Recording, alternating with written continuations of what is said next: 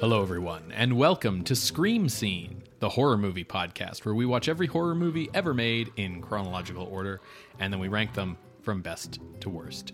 My name's Ben. And I'm Sarah. Thank you for listening to us today. How are you doing today, Sarah?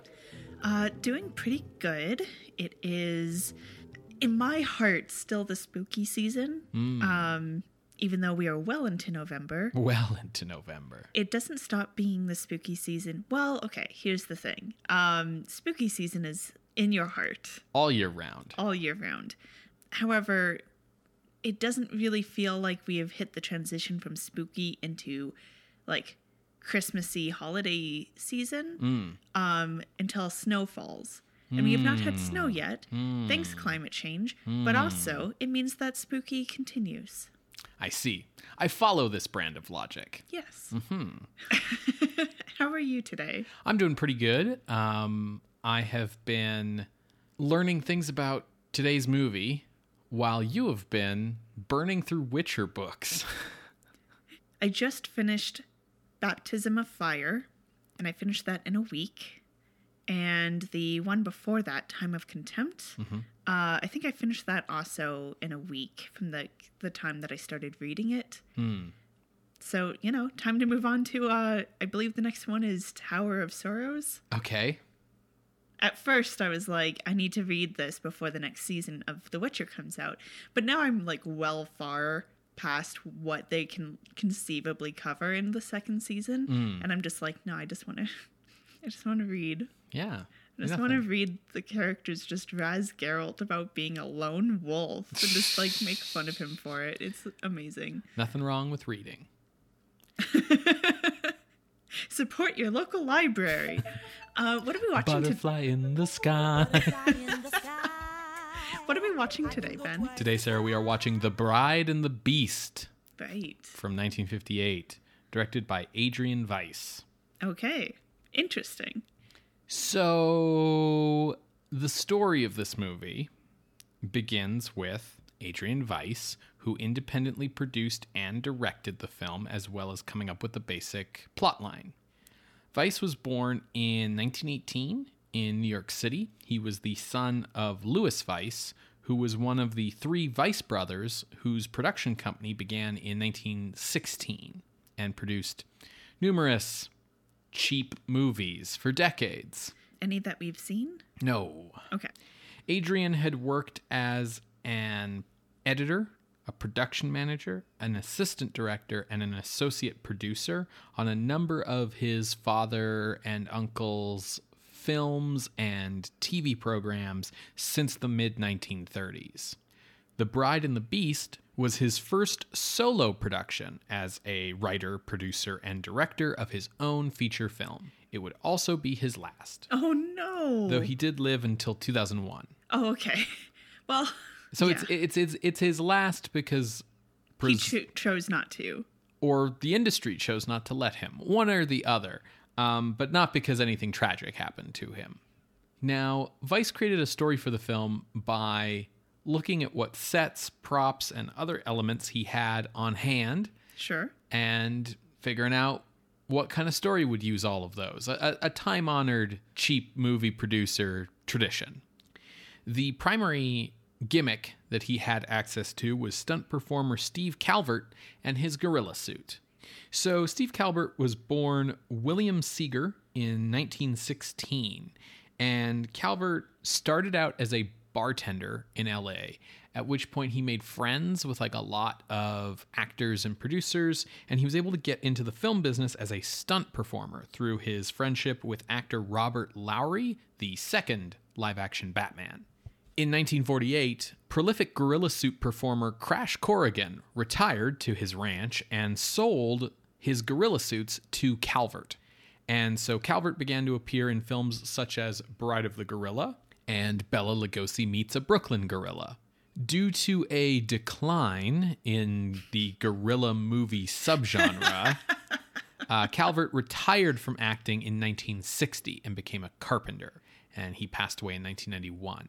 So at this time in the late 50s, Calvert's been in a bunch of movies as a gorilla. Um, Bride of the Gorilla is the one we've seen. Okay. Um, his primary competitor during this period would have been George Barrows. Uh, he was the other major gorilla suit performer at this time, most famous for his role in Robot Monster, uh, where he plays an alien robot that looks like a gorilla with a diving suit helmet on. So, to write the screenplay of The Bride and the Beast, Weiss turned to fellow independent sci fi horror genre B movie producer, writer, director, Edward D. Wood Jr. You're kidding.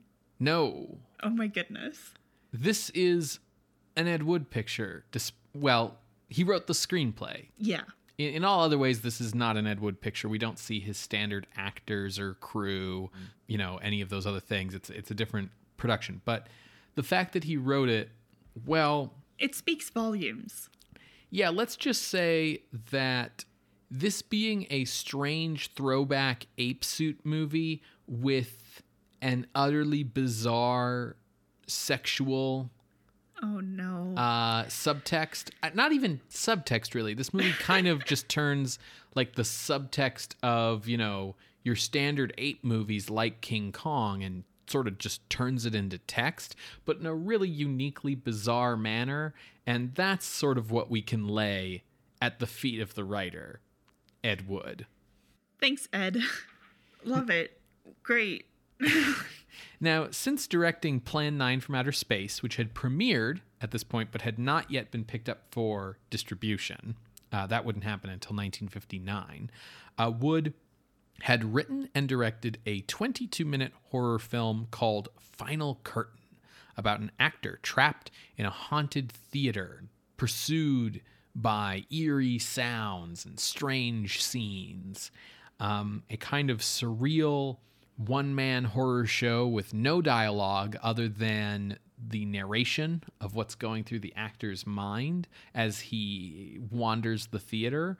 And this was meant to be a pilot for a proposed horror anthology TV series that Wood would produce called Portraits of Terror. Um, okay.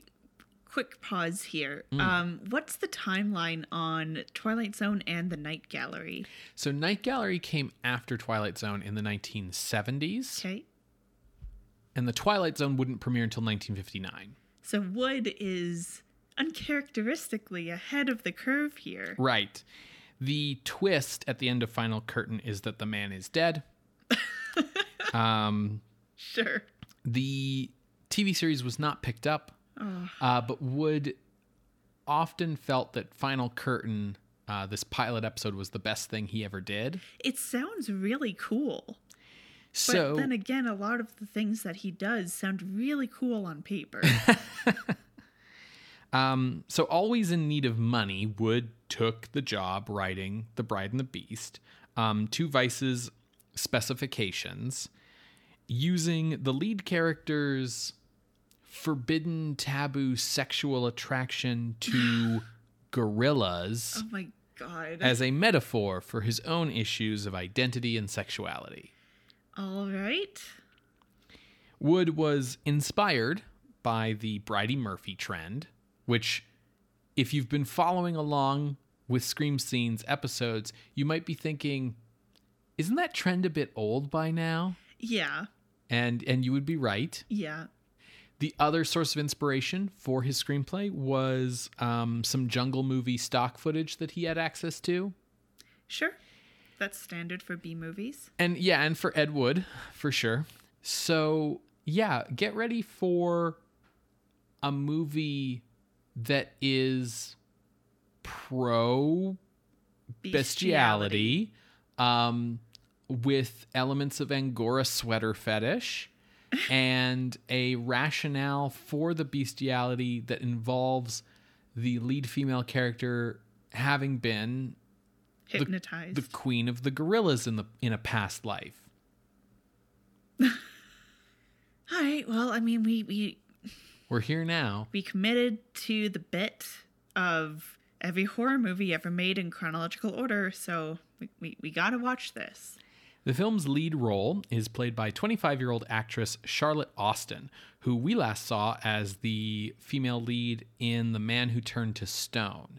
So, Austin, who had been in her fair share of cheap movies, was amazed by how cheap the production of The Bride and the Beast was, including a shot where the characters were supposed to be in a moving car, but the car was not actually moving. But to give the car the appearance of moving, PAs from off camera were by hand rolling the tires, like rolling the wheels of the car. Meanwhile, director Weiss apparently, according to what he told people on set, thought that this movie that he was producing was going to be a minor classic. I mean, I guess a little bit because of its association with Ed Wood. Yeah. This is this is the Ed Wood movie that you watch when you've watched all the other Ed Wood movies and you're told that there's another one that you haven't seen. Yeah. But you know, hey, at least that means he was trying to make something good or thought that what he was making was good, which is often better than, you know, when people are just like have Don't given a up. fuck. Yeah. The male lead is played by Lance Fuller, who has fallen quite a ways from his days under contract to Universal, where he played Brack in This Island Earth. Uh, we've also seen him before in The She Creature and Voodoo Woman. This will likely be our last time seeing Lance Fuller in a film. Uh, he quit acting in 1962, and in 1968, he attacked a police officer and was shot in the chest. Uh, But s- why did he attack? so Fuller had been attacking parked cars with a three foot lead pipe, yelling out that he was Jesus Christ, that he was Lord. Uh, so this police officer came by to try to stop him, and Fuller attacked the police officer and broke the officer's hand with the pipe. and as the officer was falling to the ground, he shot Fuller in the chest. Fuller survived and recovered and launched a comeback in 1970 as an actor, uh, where he appeared uncredited in some minor roles in movies like The Andromeda Strain, and then gave up again, and later passed away in 2001 after a quote, long illness, unquote. That's sad, so I'm not going to make any jokes. this is the unfortunate problem with um, talking about B movies is you laugh at how silly and ridiculous and poorly made they are, and then you learn absolutely anything about any of the people who made them, and it's most often very sad. So, The Bride and the Beast got picked up for distribution by Allied Artists, uh, the studio formerly known as Monogram. Okay, I, I definitely got it confused for a minute with United Artists. Yeah. And I was like, what, What? the fuck? Uh, and it premiered on January 29th, 1958, on a double feature with the war drama exploitation movie The Beast of Budapest, um, which was a sort of sadomasochistic sex exploitation movie about the Hungarian Revolution of 1956.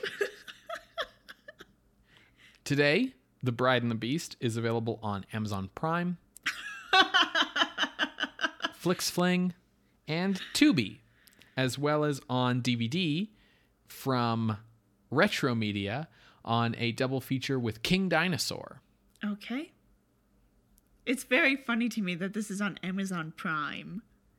Amazon is just like, yeah, and then like we'll put out Wheel of Time and then put out fucking Bride of the Beast or whatever. I mean, you know, Amazon buys the rights to everything. Like they probably got this less as like, you know, Jeff Bezos sitting there and being like, "No. Bride and the the Bride and the Beast has to be on Amazon." And more like, "Hey, uh what does it cost to buy the entire rights library to everything Monogram ever made? $12? What a deal. Now there's 4,000 more movies on Amazon. Anyways, so yeah, we're to be watching it on Tubi. Yes. Well, folks, hopefully, maybe hopefully, you can find a copy to watch along. You're going to hear a brief musical interlude, and when we come back, we will discuss The Bride and the Beast. Both all new in the same movie, The Bride and the Beast, from 1958, directed by Adrian Weiss. See you on the other side, everybody.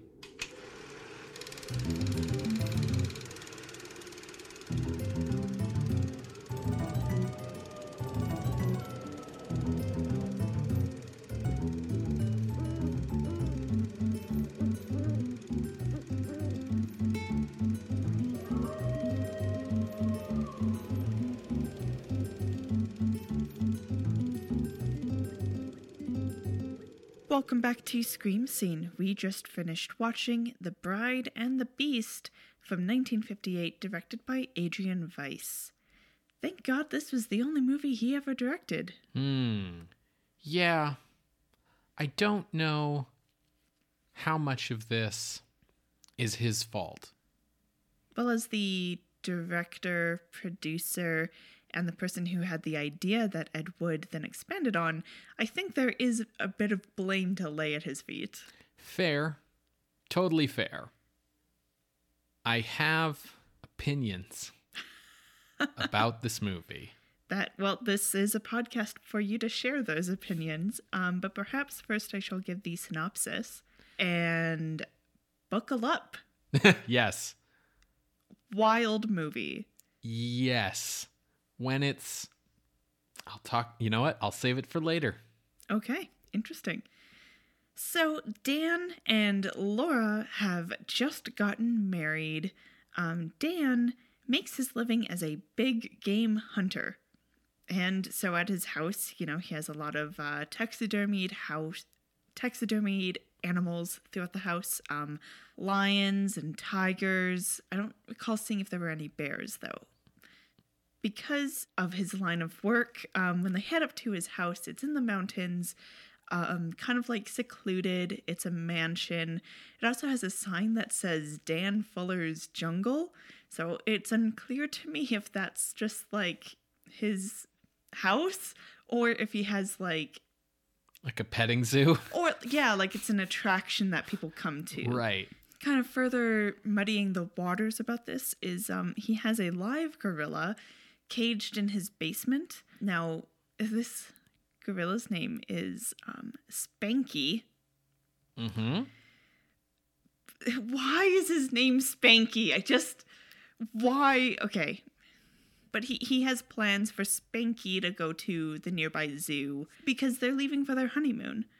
Now, Laura is like, wow, like, what a great big house, like, pretty cool, so excited to be married to you. But she immediately seems to have a connection to Spanky. When she first comes in, they hear him, like, make a noise in the basement, and she's like, well, why don't I meet him? And yeah, she just is immediately like, drawn to him. He's immediately fascinated with her. It's a little bit like love at first sight kind of uh, tropes, and uh, they have far more chemistry than she has with Dan. Yeah, I, I have to. I have to point out that the basement is a dungeon. it is. It's like you know stone brick, like bars, like you know kind of thing. Yeah. Stairs going down that don't have railings. Like it's a dungeon. And the way you get there, even though like even though Dan is a big game hunter, he's raised Spanky from like being a baby gorilla, like has had him his whole life. And this is like his house and it's like not a secret and it's like a thing he tells Laura about right away. The way into the basement is like a secret panel Yeah. where you like hit a button that's hidden on the wall and like part of the wall like slides away like it's like a entrance to a mad scientist lair Yeah. yeah There there are torches. yes in In the basement. yes Um why? Any okay. Whew. That, that's a lot of this movie, just exasperated whys. Mhm. So that night, you know, it's their wedding night, so they're getting frisky upstairs, and Spanky seems to be able to tell what's going on because he's making a ton of noise in the basement. He's getting excited Afterwards, Mhm. Laura is uh, asleep, and we get like a filter over her face that makes you think like, are we going into a dream? Or it's similar to the filter that goes over Professor Xavier's face when he's contacting the X Men. yeah she's got like concentric circles coming out of her head while she's sleeping And the way that the film cuts down to Spanky makes it clear that he is picking up her radio waves. yes and he breaks out of his cage and wanders up to the bedroom. Now, as he's making his way, Laura wakes up and goes and lights a cigarette um, in like this massive bedroom living space. um, which I think is like the size of our first apartment. Yeah. But, anyways, so she's smoking, and Spanky comes in and she turns and she, again, has like that same kind of reaction to him. And he's like petting her hair, clearly being very tender. Dan, whose bed is in this room, wakes up and slowly grabs a revolver out of his side table. And then Spanky rips off Laura's sleeping gown. And that's when Dan has had enough. he goes like Spanky, no, and then like shoots and shoots multiple times and and kills Spanky. And um Laura is just like like she screams when the shots go off and then she faints and she's clearly like a little shocked about what's going on.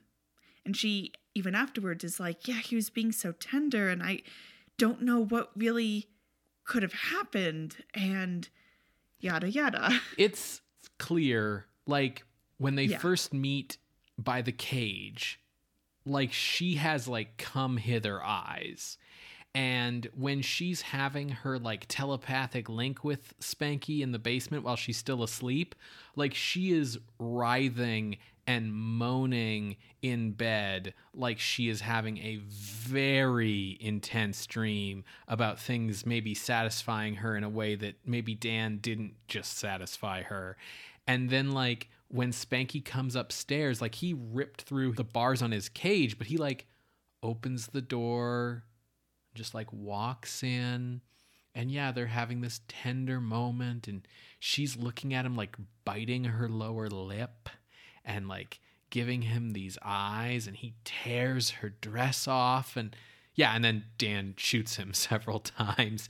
And later, yeah, like when she's explaining to Dan what happened, she's like, Oh, but his his hands on me were so Gentle. tender.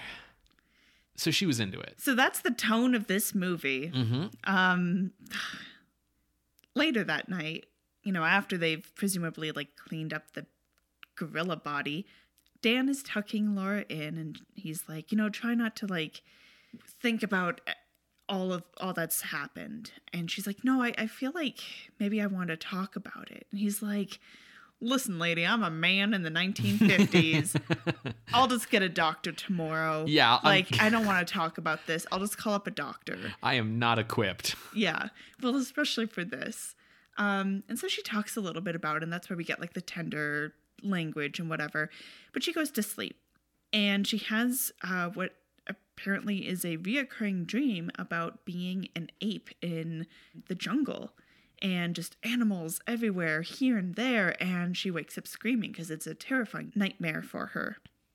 So Dan's pretty worried. First thing the next morning, Dan goes and gets the local doctor, Dr. Reiner. He's like a regular doctor, um, but he also does hypnotherapy. Also, he's a family friend. So Dan's like, don't worry, Laura, you can like share anything and everything with him. And so they do some hypnotherapy, and she, you know, talks about how like she likes Angora sweaters because of the feeling of like fur on her skin. If you Um, if you didn't know this was an Ed Wood script by now. Yeah. And so the doc goes to Dan and he's like, you know, I think Laura is a prime candidate for us to do some regression therapy to go back to a previous life because I, I think this is what's really going to help with this dream business. And Dan's like, I don't know what you're saying, but okay. so they do it and they regress to her past life and she was a gorilla in in the past life. And we get to see how she died, basically. Um, some African hunters uh, kill her for meat or whatever the fuck. And so they their honeymoon was for Dan and Laura to go to Africa to go hunting. Um which is weird because that's Dan's job. job. So he's basically like, yeah, for our honeymoon, I'll be working. Yeah. Like, great, love it.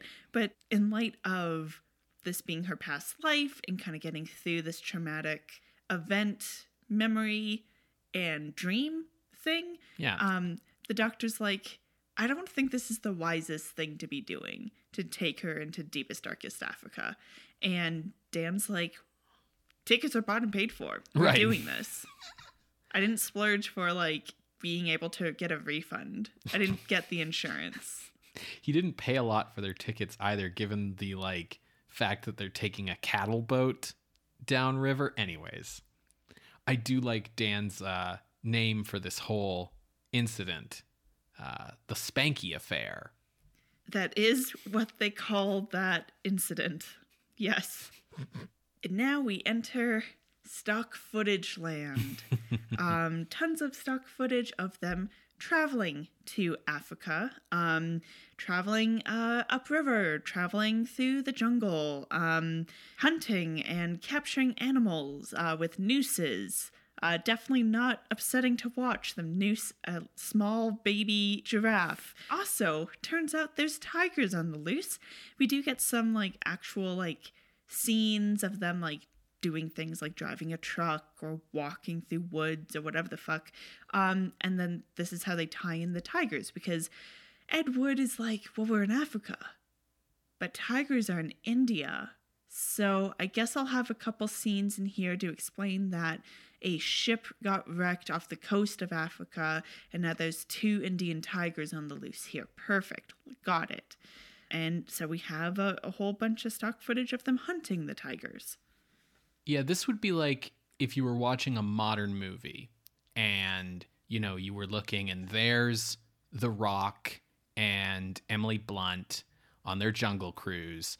And every time they like reacted to something, instead of it being like some unconvincing CGI, it was just like footage from old David Attenborough documentaries. Yeah. Just with like The Rock you know, pretending that he's in the same space as them, that kind of thing. Laura eventually goes out walking, um, looking for Dan because he didn't come home one night uh, as he's like hunting these tigers. And she gets attacked by a tiger and falls and um, falls off a cliff, well, a short cliff, and uh, gets a head injury. When she awakens, um, by this point, like it's clear that she's had like some pretty bad injuries Dan's officially killed both tigers and he's like treating his own wounds. So when she awakens, we see that same concentric circle thing on her face um, and her writhing around in her bunk. And hey, a local gorilla is walking by and he's like, oh, X-Men, X-Men, I read you, uh, and starts he, walking towards the camp. He picks up on her telepathic ecstasy. How long were you waiting for that one? I mean, I'm not it's not a gag. That's literally what's happening. So, local boy, he doesn't have a fancy name like Spanky, so I'll just call him the gorilla. He walks into camp just as Laura walks out of her tent, and they're having like a moment. Dan turns around and he's like, What the fuck? And instead of shooting the gorilla, he goes to try to like hit it with the like handle. He goes to pistol whip it with his revolver. And it goes terribly as you Maybe might he's expect. just like riding high on having like stabbed that tiger to death in the stock footage. Um, but anyway, so he gets like beat. Laura gets picked up by the gorilla, taken to a cave where there are three other gorillas. Yes. Actually, she gets taken to a cave where there's one other gorilla and then two more show up as if the first two like called them on the phone to be like, "Yo, you guys need to come over right now." She is down to clown. Come over to our love cave. Yeah. And it'll be great. Yeah. Uh, and so Dan, you know, kind of shakes off his attack by a gorilla and grabs a gun and goes off. When he gets to the cave, we see that two gorillas are leaving. Yes, mm. they're they, are they are done already. we only ever see two gorillas on screen at the same time, by the way. So they definitely only had two suits. And I just want to note here that Steve Calvert does not have the build no. to replace Crash Corrigan. He is too short, which leads to the gorilla suits sagging and looking like a kid with a heavy diaper. Yeah, it also means that like while he's doing the gorilla like stooped over long arms posture, it means that the gorilla looks like it's maybe like four feet tall instead of like a big eight foot, you know, intimidating monster. The second gorilla suit that they have looks like it's wearing a skirt made of its own hair, like its hair. That's just how like low it's hanging off Yes. the dude in the suit. exactly. It's ridiculous. Yeah. So Dan gets there as there are still two gorillas inside. And he manages to like fight off one and like delay the other. Laura sees him and doesn't want to go with him. Yeah, when he tries to rescue her, she fights back. So he slaps her and again tries to get her. But he's a little too slow because one of the gorillas wakes up and, you know, strangles him. He falls to the ground. And then we get a dissolve to Dan talking to Dr. Reiner in their living room and him saying, like, and I haven't seen her since that very day. And the doctor going, weird. That's that's an exact quote. Yep. You know, we also get like as they're closing everything, you know, footage of seeing Laura being carried by the gorilla out of the cave, whatever the fuck. Um basically the explanation the doctor gives is that her head injury from the tiger attack knocked her completely into that regression mode and she just believes that she's a like female gorilla and the male gorillas or gorillas are fine with that and and she's she's just with them now it's a reverse tarzan Yeah, he says lines of dialogue like there's a little bit of animal in all of us.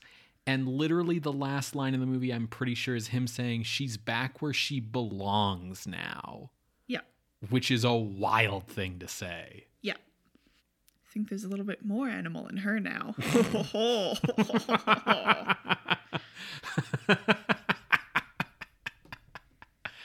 Oh boy. um so ben what the fuck did i just watch Well, you just watched a terrible movie Okay, look. There's some interesting stuff here. Not not good, never good, but the parts of this film worth watching are the parts where it is weird. The parts that are sort of at the most Ed Wood.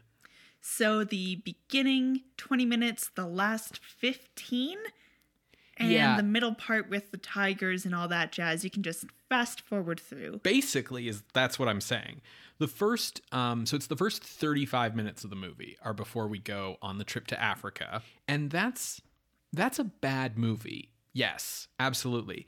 But it's utterly insane and unique. Like where else are you going to see the tale of a woman who just wants to like is so wet for this gorilla in the basement that it draws the gorilla upstairs to woo her and then her husband finds that he's being cuckolded on his wedding night by his pet gorilla. Like that's wild. that's crazy.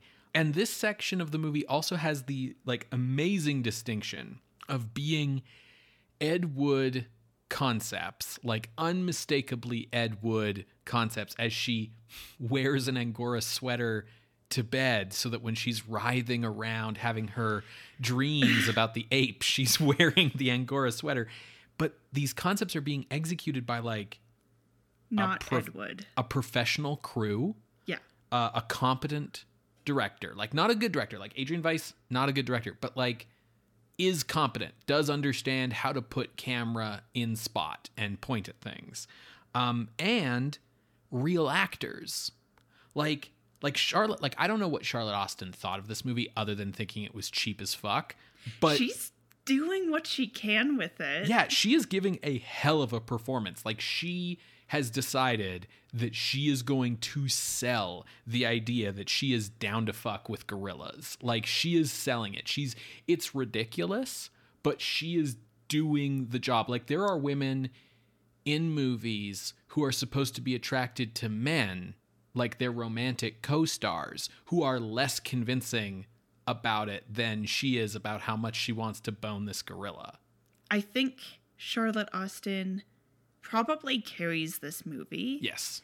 Lance Fuller has kind of checked out. Yeah. I think this role would have been better played by John Agar. Yeah. This is up his alley for sure. Yeah.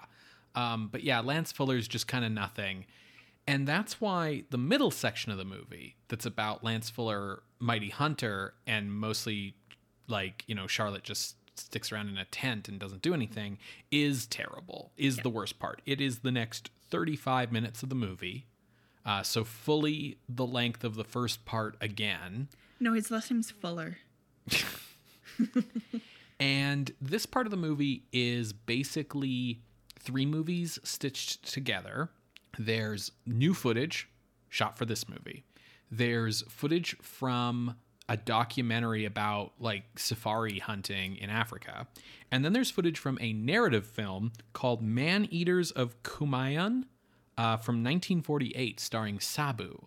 And that's where all the tiger stuff comes from. That's a movie that's like set in India with like Sabu and there's like a tiger on the loose and it kills like some Indian people and that's why the people who have come along with Dan Fuller here on his safari to Africa all look Indian and wear like Indian clothing and why like the old lady who gets killed gives Laura like this sort of Indian garb to wear so that when she gets attacked by a tiger it'll match the like Indian village girl who gets attacked by a tiger in the stock footage. You're saying the name Sabu, Mm-hmm. like I should know who that is? Um, he was pretty famous. He was in a bunch of movies throughout the 1940s um, Thief of Baghdad, a bunch of different jungle adventure movies. You would know him because he played Mowgli in the live action Jungle Book from 1942. Oh, yeah. Okay. Yeah, yeah, yeah. Yeah. So the only thing that's entertaining in this part of the movie is basically playing the like spot which movie we're in game like pointing out like okay this is new this is from the documentary this is from the sabu movie and the problem with that being your only entertainment for this 35 minute stretch is that the difficulty setting is is like way too low it's it's it's way too obvious The other problem with it is um now this composer Hmm. I, I forget his name. Uh but he he's trying. Mm-hmm. But with a lot of the hunting scenes to try to build tension, he has aggressive xylophone. yes And it just sounds like the Jeopardy theme. Well, it's it's he's trying to do sneaking music, but he's scoring it, you know, like he's doing a cartoon where Yeah. sneaking sounds like Do do do do do do exactly. with the xylophone. Yeah. And it's the other thing is like at times it felt like the music some of it was maybe library tracks cuz normally in a movie normally in a good movie right. the music is more cohesive but this would bounce between xylophones to then violin during like scary moments mm-hmm. with like no in between it felt very disjointed.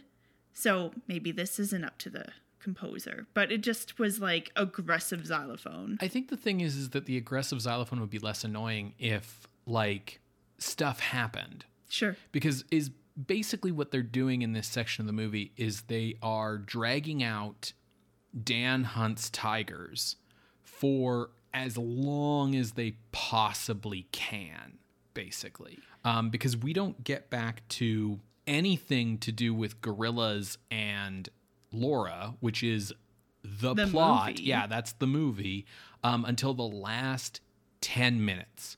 So it's 35 minutes of original ideas, you know, weird ideas, but original.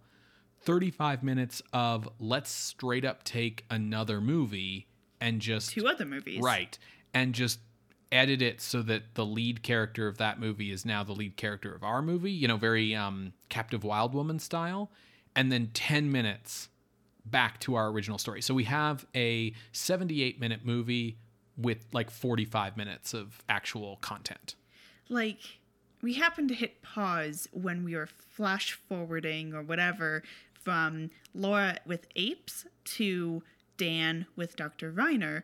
And when we paused, there were 45 seconds left. Yes. And it's like, how are you supposed to explain or wrap up whatever the fuck this is in in 45 seconds? And they seem to manage to do it at least to like the movie's satisfaction standard, standards. Yeah. yeah, the last 10 minutes is incredibly wild and fulfills on the promise of the beginning of the movie. But it's really let down by the fact that there's like no dialogue.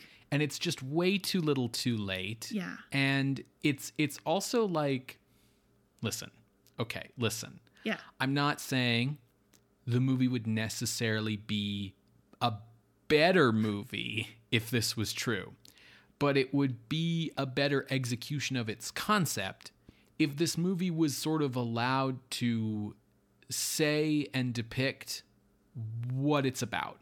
So, like, Laura fights Dan when he tries to rescue her, and he has to, like, sock her on the jaw.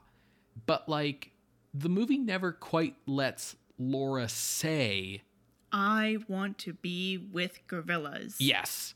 Like, it never lets her say, like, I want to fuck an ape. And, you know, we She never. doesn't even say like no when Yes. Dan tries to take her. She's just like clearly resisting. Like Dan doesn't even get to have any dialogue of like, Laura, come on. or, like, what the hell is this? Yeah, Um, there's yeah. it's like Dan never seems to realize that his wife wants to fuck gorillas. Um, even I though think that's he does though with Spanky. the way he's acting when she's first in the basement. right, and he's like, "Stay away from him. Don't ever go get close to him again." I'm just gonna do a hard pivot from this. Um, there's a lot of brown face in this movie. Yes. Um, Taro is the house servant. Uh, he's just like I think like just a white dude in brown face. It's very like poorly done brown face too. Like it, it's like on way too thick. He looks so sweaty. And he's his dialogue has been written in Ed Wood's attempt to do what I'll call traditional Hollywood broken English, but the actor like is having none of it. Like he's not putting on like any kind of accent. He's just saying the words in like the most flat voice he can. And then, of course, um, with the folks who are with them on the expedition, we have Marka, who is the woman who gets killed. She has been done up uh, in costume and voice ish. She's definitely not being played white. She has brown face on, but she's also like in Indian garb, like Hindi garb. Yeah. And um, at first, when you see her, you think she might be Native American. Yeah, it's really weird. It's It- really weird. um, the only actual black people in the movie don't get dialogue. So that's how you can tell if someone's not in brown face. yeah. But hey, at least like they got a lot of like screen time. the makers of this movie shot more original footage of these black people than they did of actual tigers. Sure, sure. Yeah, there are there are black people in the movie who aren't just stock footage. Fair. um yeah, like this would be a better movie if implicit was more explicit, except that like nobody wants that, I guess. I don't know. It's like I like don't think I want that though. this, this movie makes me so after ed wood stopped making real movies he started making like weird porno movies it like if you are someone a creative person who's got like a lot of weird sexual hangups that you want to explore in your art and you're making your art in mid-century america like porn is kind of where you have to go i guess because you're not going to be able to talk about that stuff in like normal movies yeah, porn or the exploitation circuit. Right. Which I mean, Wood's doing that a bit. yeah and that and you know and those circuits are the same circuit basically um yeah like this is such a weird fucking movie but i'll say that the parts where it's weird are the parts that are interesting Well, okay. So interesting is one word to use. For me, the only interesting part of this movie or rather like interesting decision hmm. on behalf of the the filmmakers and everything is when Laura is in her like hypnosis state and we're seeing the jungle footage. It's all in this like negative version of it, which is like really cool. Uh, the zebras look exactly the same, which Yes. is like when you think about it, like yeah, I guess they would, but when you see it, you're like, why do they look the same? Um, and that was an interesting decision. Yes. Yeah. That's like a really interesting creative thing to do. And it gives like a cool look to the dream sequences. Like, you know, that first 35 minutes is bonkers, but it kind of sets you up for the idea that this movie's going to be wild and weird and interesting and bonkers, right? Like it's it's But the then it also like fails at that Yes. because of the 35 minutes of hunting tigers. Exactly. That's exactly what I mean. Yeah. Like, I am not a fan of the films of John Waters. But the reason people like John Waters as a filmmaker is because, like, his movies aren't like anyone else's movies, mm-hmm. and nobody's movies are like his movies, and they have like a very specific personal vision. That's the stuff in Ed Wood movies that make Ed Wood movies interesting to me. And it might make audiences like uncomfortable because stuff that's really, really personal often does make other people uncomfortable, but it makes it interesting and it makes it stand out. And it's the stuff where he's trying to just sort of limply cut and paste with some stock footage that is boring and and bad. Um, so as crazy as the woman ape sexual connection stuff in this movie is, you're not gonna see that in any other movie, or rather, like other movies are cowards and make that subtext. you know, like That's that's one point of view. Um, the only thing that makes the 35 minutes of hunting stuff kind of entertaining is that like the cinematography from the old Sabu movie is good. Mm-hmm. Like the shots of the tigers look cool, yeah, they uh they did some cool stuff with the tigers. but like sure. I can't credit this movie with that. no. Ben, is this horror? I'm coming down on no. Okay. I think that it probably could have been. The movie that the first 35 minutes implies could have become a horror movie. But because we just go off and do a jungle adventure for 35 minutes, the last 10 minutes of like, and then an ape scoops her up and takes her into the jungle, the end, like, isn't enough to bring us back to horror, in my opinion. Yeah, for me with the ending, um, because Charlotte Austin was kind of the most compelling person, um, I kind of am basing like how is this a horror movie on her experience. Right. At the end, she's where she wants to be. Right. so is this horror from that angle? And then in the beginning part, it's um, you know, it has some tropes of horror movies of like it's a dark and stormy night and There's a gorilla in a dungeon in the basement. a secluded mansion, Mm-hmm. um, weird taxidermied animals everywhere. Yeah. And so it has some of those tropes, but it never really, like, I don't know, it kind of is like in the first 35 minutes, it feels like it's straddling the line for horror movie. Yeah. I think if Lance Fuller had more of a personality in Yes. this movie, then it sure would be a horror movie, at least in like that thir- first 35 minutes. But because it's from Laura's point of view, it feels like it's kind of like, well, this is supposed to be like a romantic movie, but Dan's keeping them apart. Yeah, I mean it's got that like Phantom of the Opera thing where Mm. you've got like this love triangle and like she's not supposed to want to be with the Phantom, but like you can tell she kind of wants to be with the Phantom because he's like way more interesting than Raoul, even if he is a psychopathic murderer. It, it's like that if the Phantom was an ape.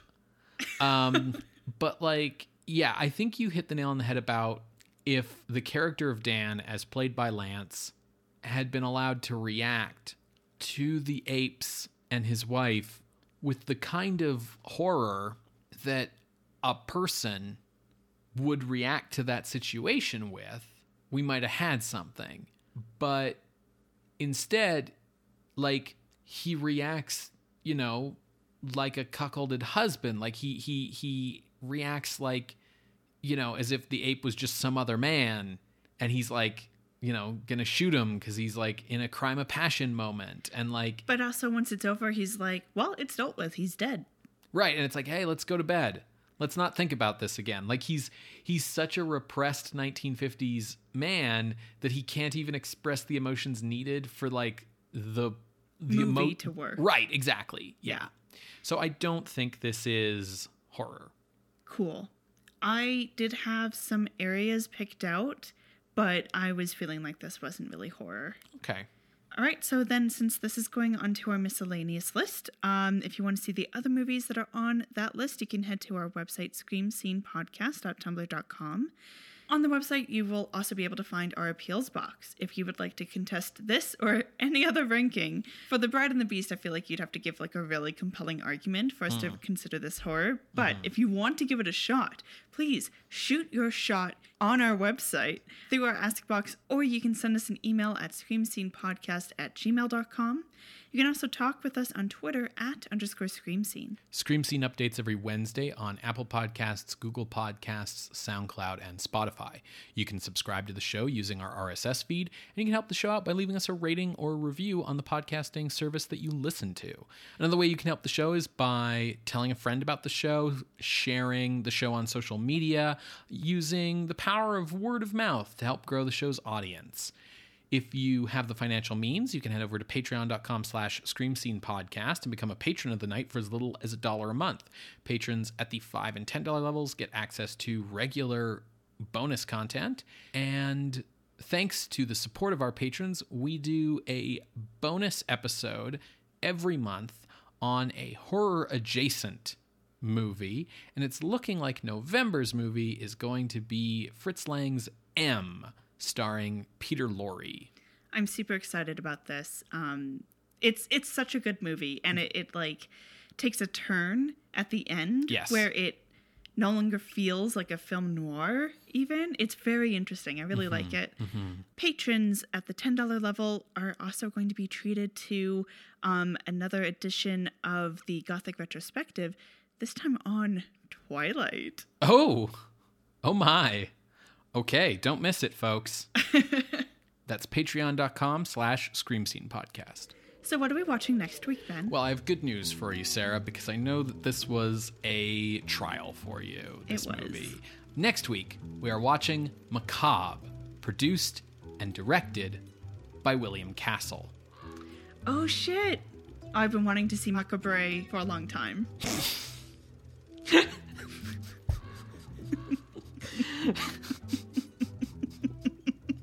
See you next week, Creatures of the Night. Bye. Bye.